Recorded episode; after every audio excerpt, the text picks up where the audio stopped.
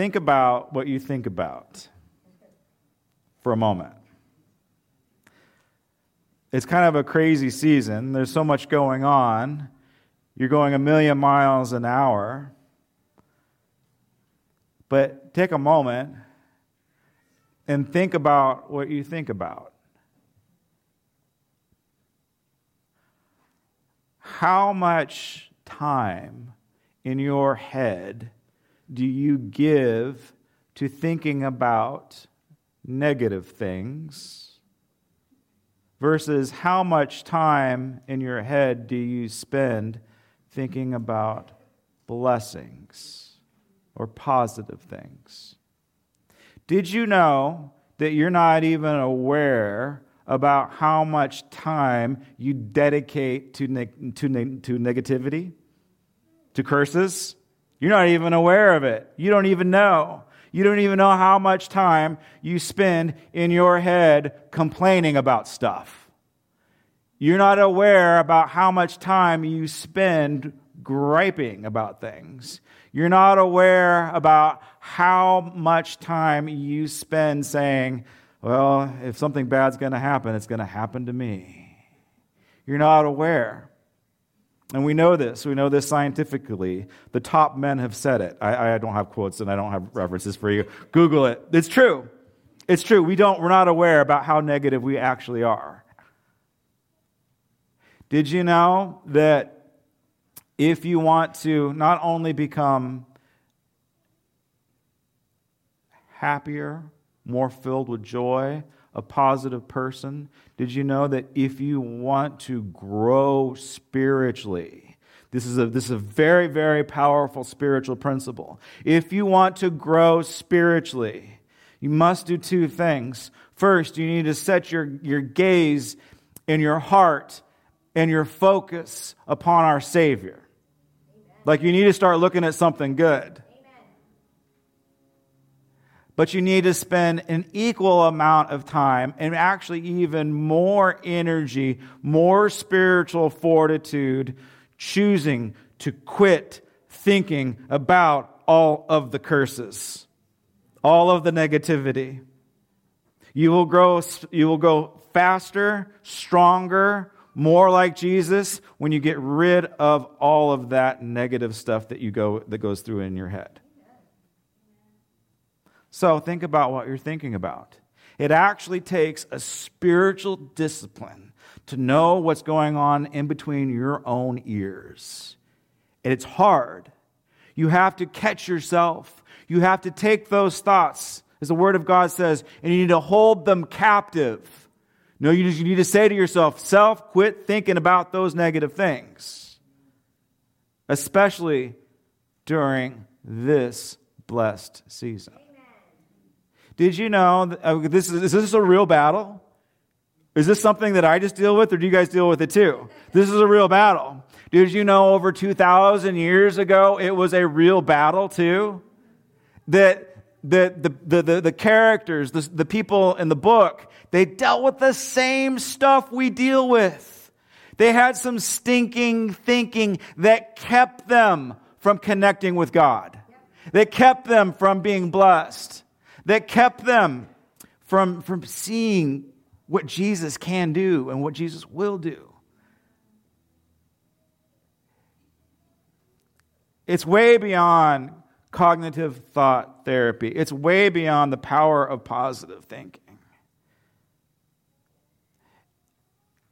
It's a spiritual roadblock that will hinder you if you do not give it up to the Lord.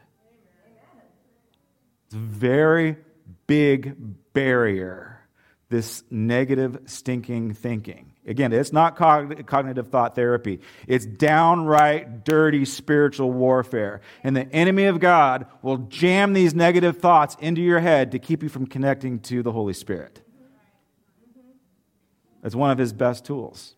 And I'm going to read you a Christmas story about this very instance.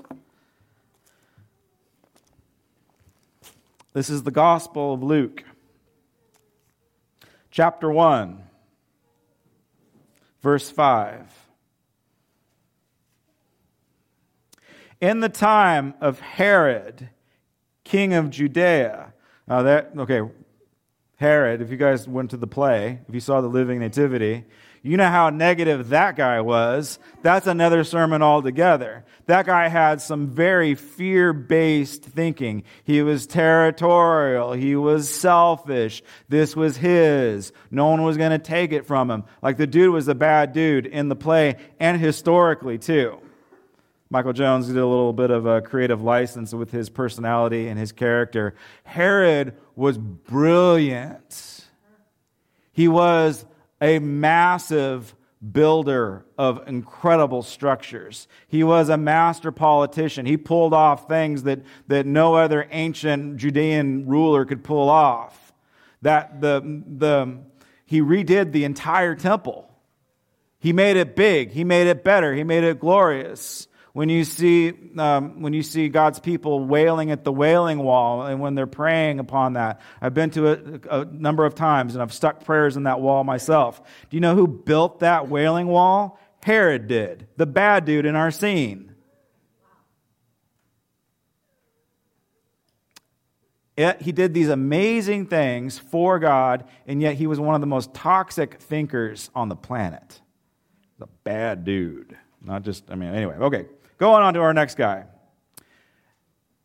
In the time of Herod, king of Judea, there lived a priest named Zachariah. Kids, how you doing? Look up here. Okay, look.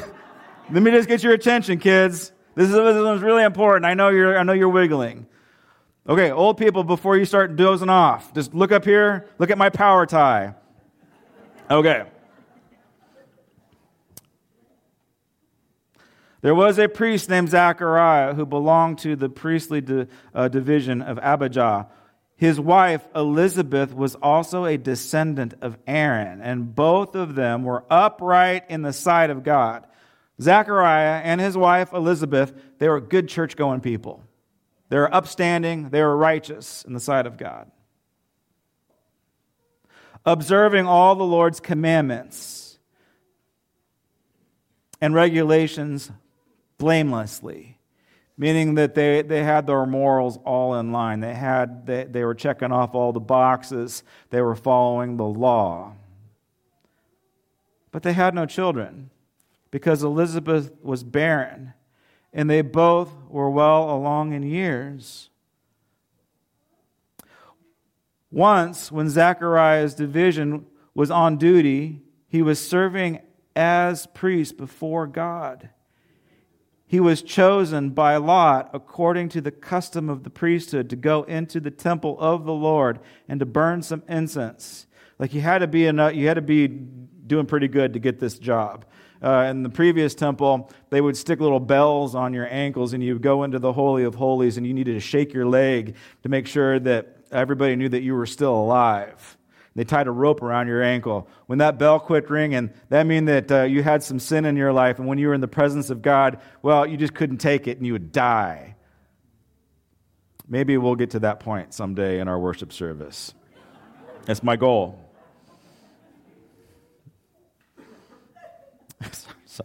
I'm sorry. That's, okay. A little punchy these days. Okay. Merry Christmas. And when the time for the, the burning of incense came, and all the assembled worshippers were praying outside, the angel of the Lord appeared to him, Zechariah, standing at the right side of the altar of incense. When Zechariah saw him, he was startled and he was gripped with fear. Now, I'm not going to give Zechariah a bad time for this because anybody that sees an angel is usually startled and gripped with fear. And if you've been reading your word, you know what the next line is, right? What does the angel say? Fear not. But the angel said to him, Do not be afraid, Zechariah. Your prayers have been heard. Yeah? The, the angel is saying to Zechariah, I'm here to answer some prayers today. Hmm? Your wife Elizabeth will bear you a son, and you are to give him the name John, and he will be a joy and a delight to you. This is amazing stuff. I mean, God's going to fulfill the desires of his heart. And many will rejoice because of his birth, for he will be great in the sight of the Lord. He is never to take wine or firmament drink, and he will be filled with the Holy Spirit even from birth. Now, that's called a baptism of the Holy Spirit. You all should be praying for it. You all should, I, I don't know when it's going to happen. If you haven't been baptized in the Spirit yet, ask God. John the Baptist got it when, when, before he even came out of the womb. That's pretty cool. I think I got it at 12. And I've had multiple experiences. And it only happens when you're kneeling at the altar and everything is just right with the Lord. I'm kidding. That's not when it happens. Like, yes, it can happen in that sense. It can happen in a religious expression of, of, of, of being in God's presence. Absolutely, 100%. But did you know one of my most powerful baptisms in the Holy Spirit is when I'm trying to drive to church and I had to pull over the car because I couldn't handle God's presence in the, in the vehicle? Like, you guys can get that too. It's not just special for me even though I got the power tie on this morning. It's not just special for me. Everyone can have this John the Baptist experience. Why not you? We, we call them religious experiences. I call it being loved by God. Okay.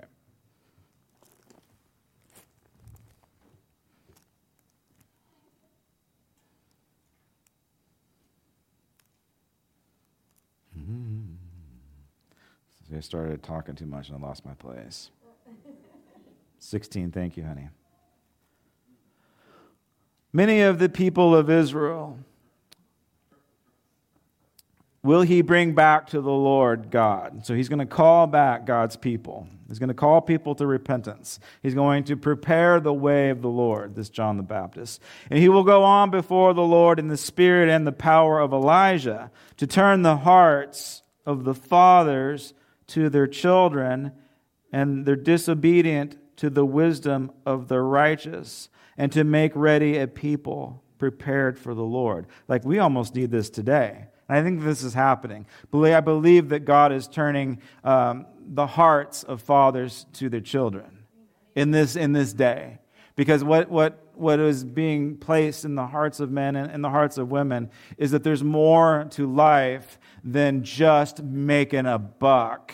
And we're beginning to see that, that true worth, that true value takes place in the home, that takes place in the expression of a healthy family, of a functional, healthy family. And so, whenever the Lord turns the hearts of fathers back to their children, that means that God is going to do something big because He needs a platform to do it in. And the platform is not the pulpit, the platform is the home. The to see to see transformation, the transformation that all of our hearts desire to see. We want to see the world become a better place. We want to see the world become a righteous place. We know that there's something desperately wrong with the world, and we want to fix it. It doesn't get fixed here, it gets fixed at home. You want to see the culture transform, it transforms uh, at your dinner, t- at your dining room table first. Okay. I'm preaching today, aren't I? Yeah. Okay.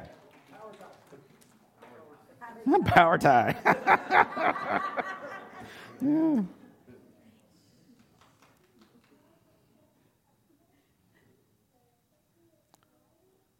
Jerry, where am I? 18. Zechariah asked the angel, How can I be sure of this? Okay, did you guys catch that? Maybe all of you negative thinkers underline this. How can I be sure of this? All right, let me just hop down for a second. Have we all done this? Well, what is what what what what's going on here? The enemy of God is engaging in downright dirty spiritual warfare for Zechariah's mind. He is literally in the presence of an archangel Gabriel, like in, in, the, in, in the temple. I mean, this is something that he's probably been, an experience that he's probably been desiring and praying for his entire career as a priest. This is something that he, this is the moment. Like, this is the Super Bowl moment. This is super exciting. And in a brief moment of weakness, stinking thinking sets in. He says, How can I be sure of this? I don't know, Zachariah, because there's a big giant angel standing in front of you. How about that? How about because this angel is saying, hey, today I'm answering your prayers, the thing that you've been praying for for a very long time, the desires of your heart, I'm going to answer it today. And he says, How can I be sure of this? Do you know what that is? That is a, that's an attack on hope. Because Zechariah, even though even though that he is a godly man, he's a righteous man, he's upright, he has, he's proven himself to be faithful, yeah? He's a, he's a man of faith. He's proven himself day in and day out to be faithful in what he does and his practices and his religious expression. But not only that, he's proven himself to be faithful in character and morals in the sight and the presence of God, so much so that he gets written about and his character attributes are described to us in the Word of God. Like, this is a good guy. He is a good guy. How many people know some good guys? I know some good guys. But a good guy that slips into hopelessness is a guy that Jesus can't use. Because hope deferred, Psalms uh, 1, 119, what is it? I have it. Hope defers makes the heart sick. Hope defers makes the heart sick. Even the best of us can be ripped off if we slip into hopelessness. Hope is vital to the Christian walk with Jesus. If you are a hopeless Christian, you are an ineffective Christian. Hope deferred makes the heart sick. 1312, by the way.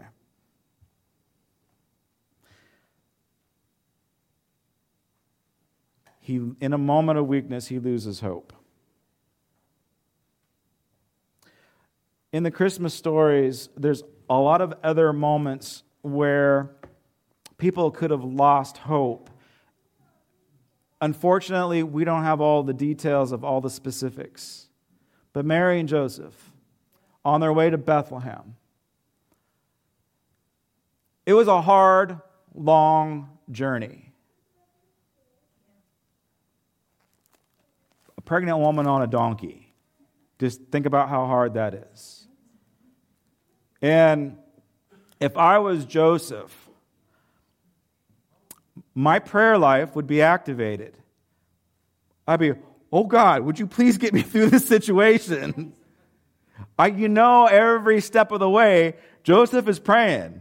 It's like, how, how am I going to survive this? I got a pregnant woman. I got a donkey. I got to get to Bethlehem. Like, there's some crazy guy that might want to kill me. Like, he, could have easily have lost hope. Could you imagine you arrive to Bethlehem?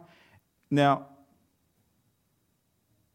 you knock on the hotel door and they say, Oh, I'm sorry, there's no room at the end.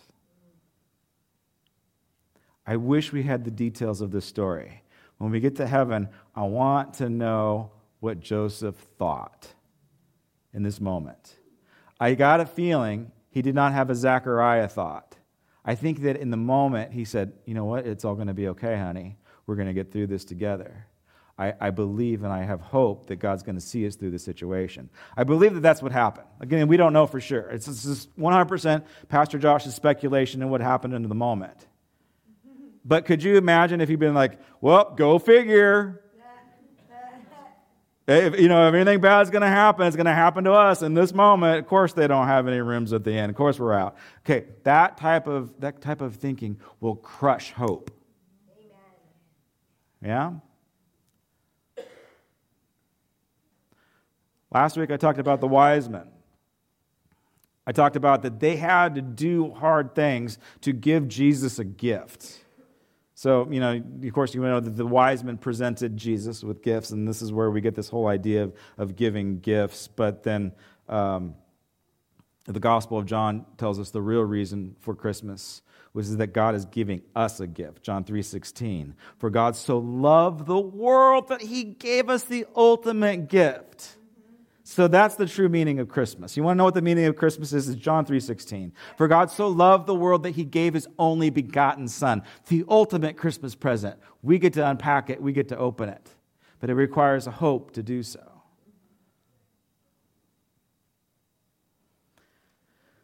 So the wise men present their gifts to the Lord, and they, they give him his gift. And again, they had to do something hard to get there. And again, I speculated on what the travel time. Again, if you want to get to know somebody, you need to travel with them, live with them, you know, break bread with them. If you really want to get to know somebody, you got to do something hard with somebody.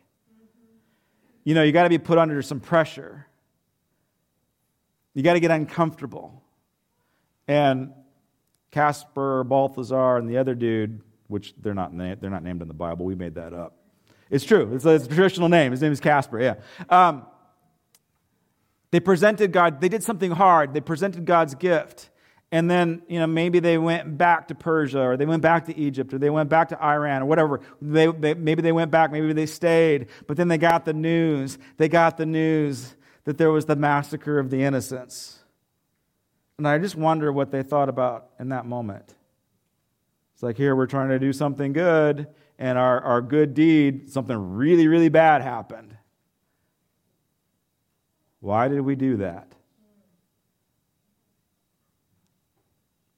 I mean, I wonder. I wonder if, if any of them thought, man, if I had to do it over again, I wouldn't have given the gift because I gave the gift and there was a massacre of the innocents because of what I did. I, I don't know. I don't know what they thought. I just know that that's how I would think.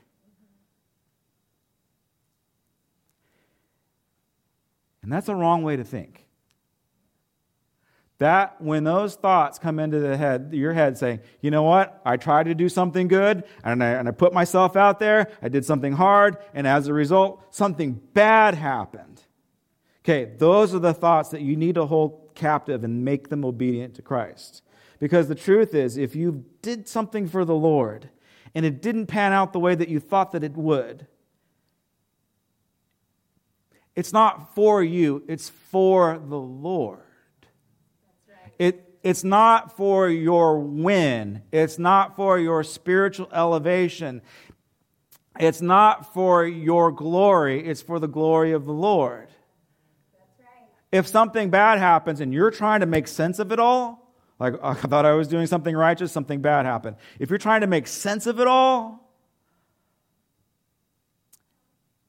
you need to offer that up unto the Lord yeah. because it's not yours. It, it's, not, it's not your burden to bear. So, what are we to do? All right, kids, do I have your attention? Yay! More kids? Okay. All right, yes. All right, anybody snoring? Old people in the back, anybody snoring? Okay. What are we to do? The wise men's gifts were pretty cool, but way better is God's gift to us, yeah? God gives us the most incredible present. And it's just, I, I, got a little present here. It's cute. I love it. I'm so curious as to what's inside of it. It's probably chocolate. Amen. Amen. I, uh, I went, okay, so I'm on a bit of a health kick right now. I went um, 80 days without sugar. Like without processed sugar. I'm eating fruit and bread and stuff like that, but you know, no sweets and, and no booze for the most part. and uh, um, and I'm gonna do another, but okay, so my my dedication to the Lord and cutting out sugar and booze was a 70 day fast. Because 70 and 75, they're biblical numbers. And I truly believe in my heart of hearts that I received breakthrough and victory over sugar with a 70 day fast. I'm doing it again in January. You can join me. Okay. The, the gift that God gives us is, is, a, is a present. The gift of life, the gift of hope, this, this gift of living life and living it to the fullest, the, the gift of eternal salvation, of, of a saving grace, of a grace that saves us from an eternity separated from our Creator. It, it, it's presented to us. Like it's literally under the tree. Like God's gift is under the tree. What's inside? What's inside of this? I wonder what it could be. I wonder what's inside. It's probably something really bad. It's probably not chocolate. It's probably a bar of soap. Right? It's probably another candle. It's socks. It's like what? It can't be anything good because nothing ever nothing good ever comes to me. So therefore, I am not going to open it up. Right? But don't we do this? God gives us the ultimate present in his son Jesus Christ, and we have to open it. We have to unpack the thing. And, and we can't allow the enemy of God to say, don't open that up because if you open that up, you might not like it. You might be disappointed. Don't open up that present because, you know, inside that present, there might be disappointment. There might, actually, God might call you to do something hard, like be a missionary to Africa or something. So you don't really want to, you don't want to see what's inside the box. I just want to encourage you, your, your heart's desire, your mindset should be, what's in the box? What's in the box? What's in that box? It's something good because God is the author of goodness, He is the author of kindness.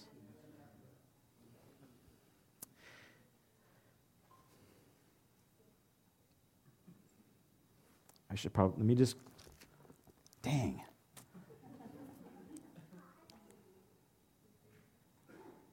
Okay, Zechariah asked the angel, How can I be sure of this? How can I be sure?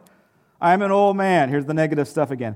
And my wife is a well along in years. And the angel answered, I am Gabriel, and I stand in the presence of God. I have been sent to speak to you and to tell you this good news. And now you will be silent, for I am not able to speak until this day happens, because you did not believe my words, which will come true at the proper time. So you've got to believe. The hardest thing that you'll ever do is believe. The what is the work of God is to believe. The work of God is not self sacrifice. The work of God is not flagellating yourself and making you feel guilty and doing all these things and these acts and giving and serving. Like, that's not the work of God.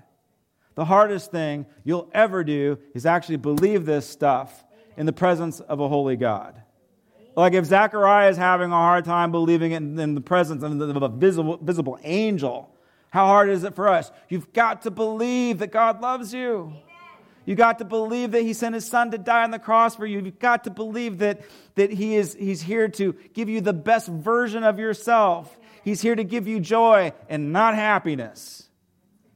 He, he did not come to make you happy. He came to give you joy that bubbles up from within. It's a, it's a call it divine happiness if you want.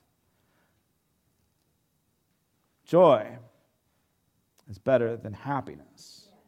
So let's pursue God's joy instead of pursuing this cultural happiness that we think that will fulfill us. It won't.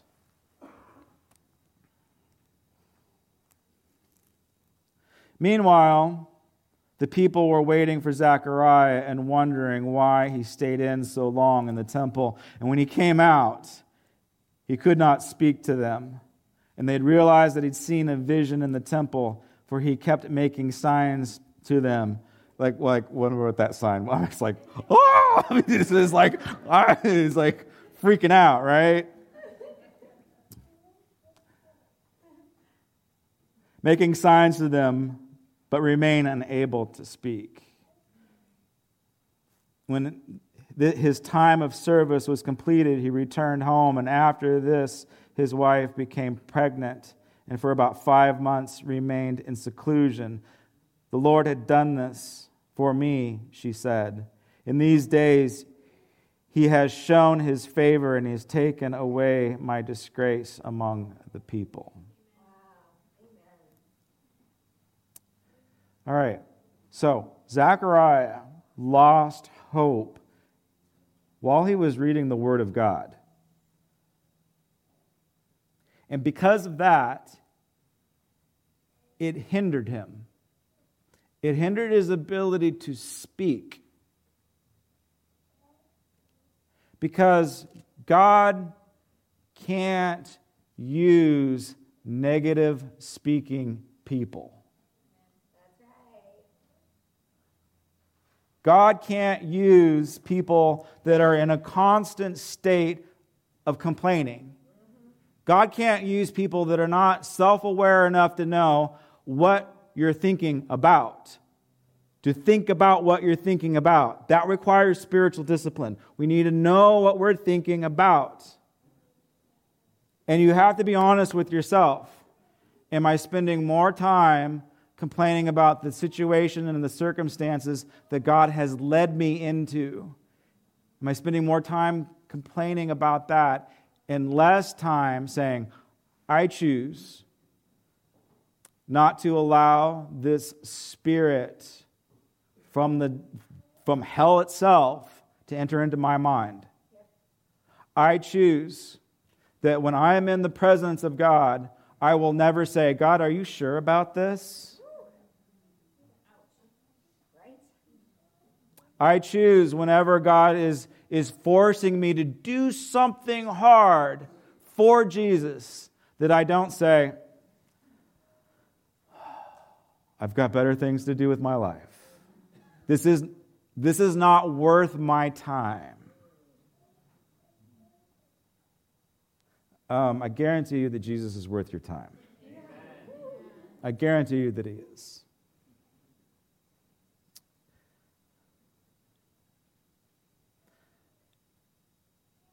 When Jesus was born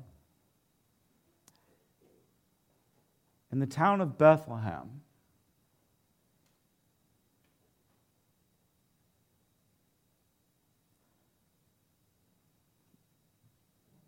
something was birthed that didn't exist before. What was birthed, obviously, was Jesus himself our Lord and Savior, who would eventually face the cross and die on, the, die on it for the forgiveness of our sins. So obviously, the, the second member of the, of the Holy Trinity was brought into our physical plane of existence in that moment and time in history. So that definitely took place. But what also took place was the birth of hope. And this is new. This is new. And so we have this gift of hope that is being birthed into all creativity. And just like Jesus is a gift that we have to unpack, hope is also a gift that you must unwrap.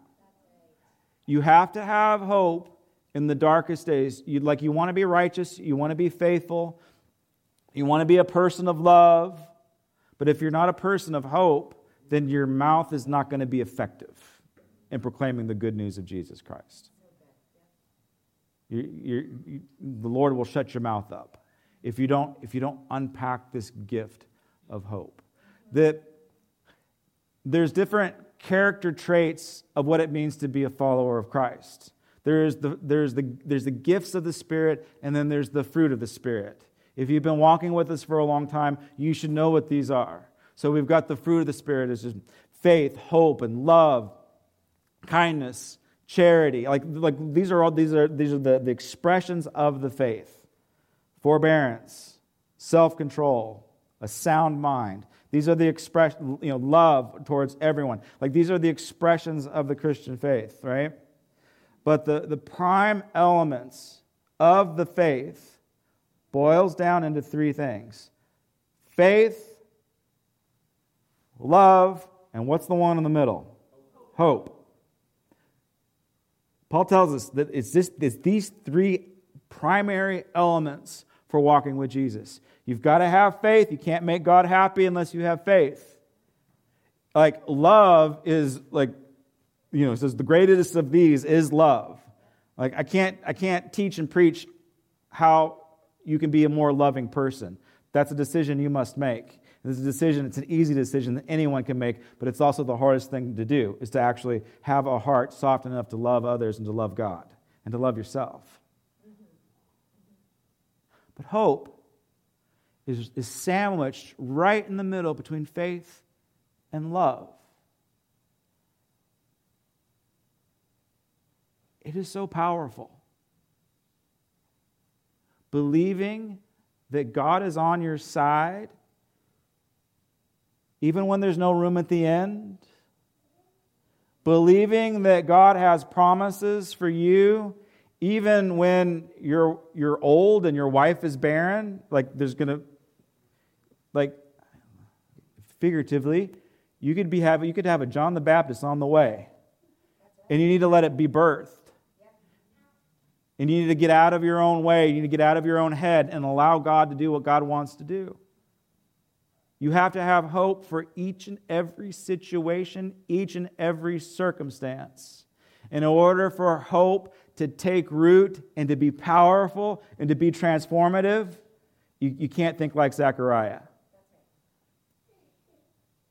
You, you, you, you cannot discount what God can do. You've, you've, you've got to believe in the big stuff. You've got to believe that God is a God of miracles, that God is a God of love, and the God is a God of hope. You've got to believe it. May the God of hope, okay, what, who's our God? He's the God of hope. May the God of hope fill you with all joy, which is definitely a Christmas theme, not happiness. He fill you with all joy and may He fill you with all peace as you continue to what? To do the hard stuff, which is believe in Him.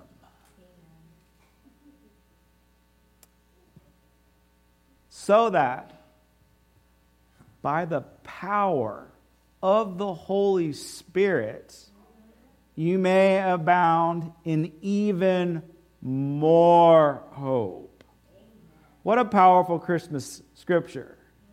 I don't think it's ever, I don't, I've never used it at Christmas time, but it is full of Christmas.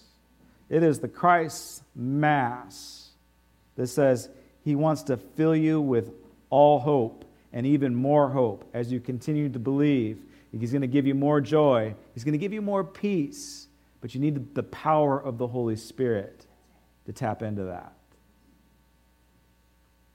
So, now may the God of hope, may the God of hope fill you with all joy and all peace as you continue to believe, as you choose to believe. Not that you're struggling to believe, you're going to cast that thought out. You're going to choose to continue to believe in Him through the power of the Holy Spirit. And may, the, may that baptism of the Holy Spirit, may it fall upon you on this holy season. May it fall upon you in this building. May it fall upon you at your dining room table. May it fall upon you in your car as you're coming and as you're going. May you be baptized in the Holy Spirit during this season. And may you, yes, even receive more hope for your future. Why? Because Jesus paid the price. He is good enough, His grace is sufficient, and He loves you. And He gave you that gift to show you how much He loves you. God bless you guys all. Tonight is communion again if you want to join us. Candlelight communion. I promise I won't go forever. God bless you guys. Merry Christmas. Merry Christmas, everybody.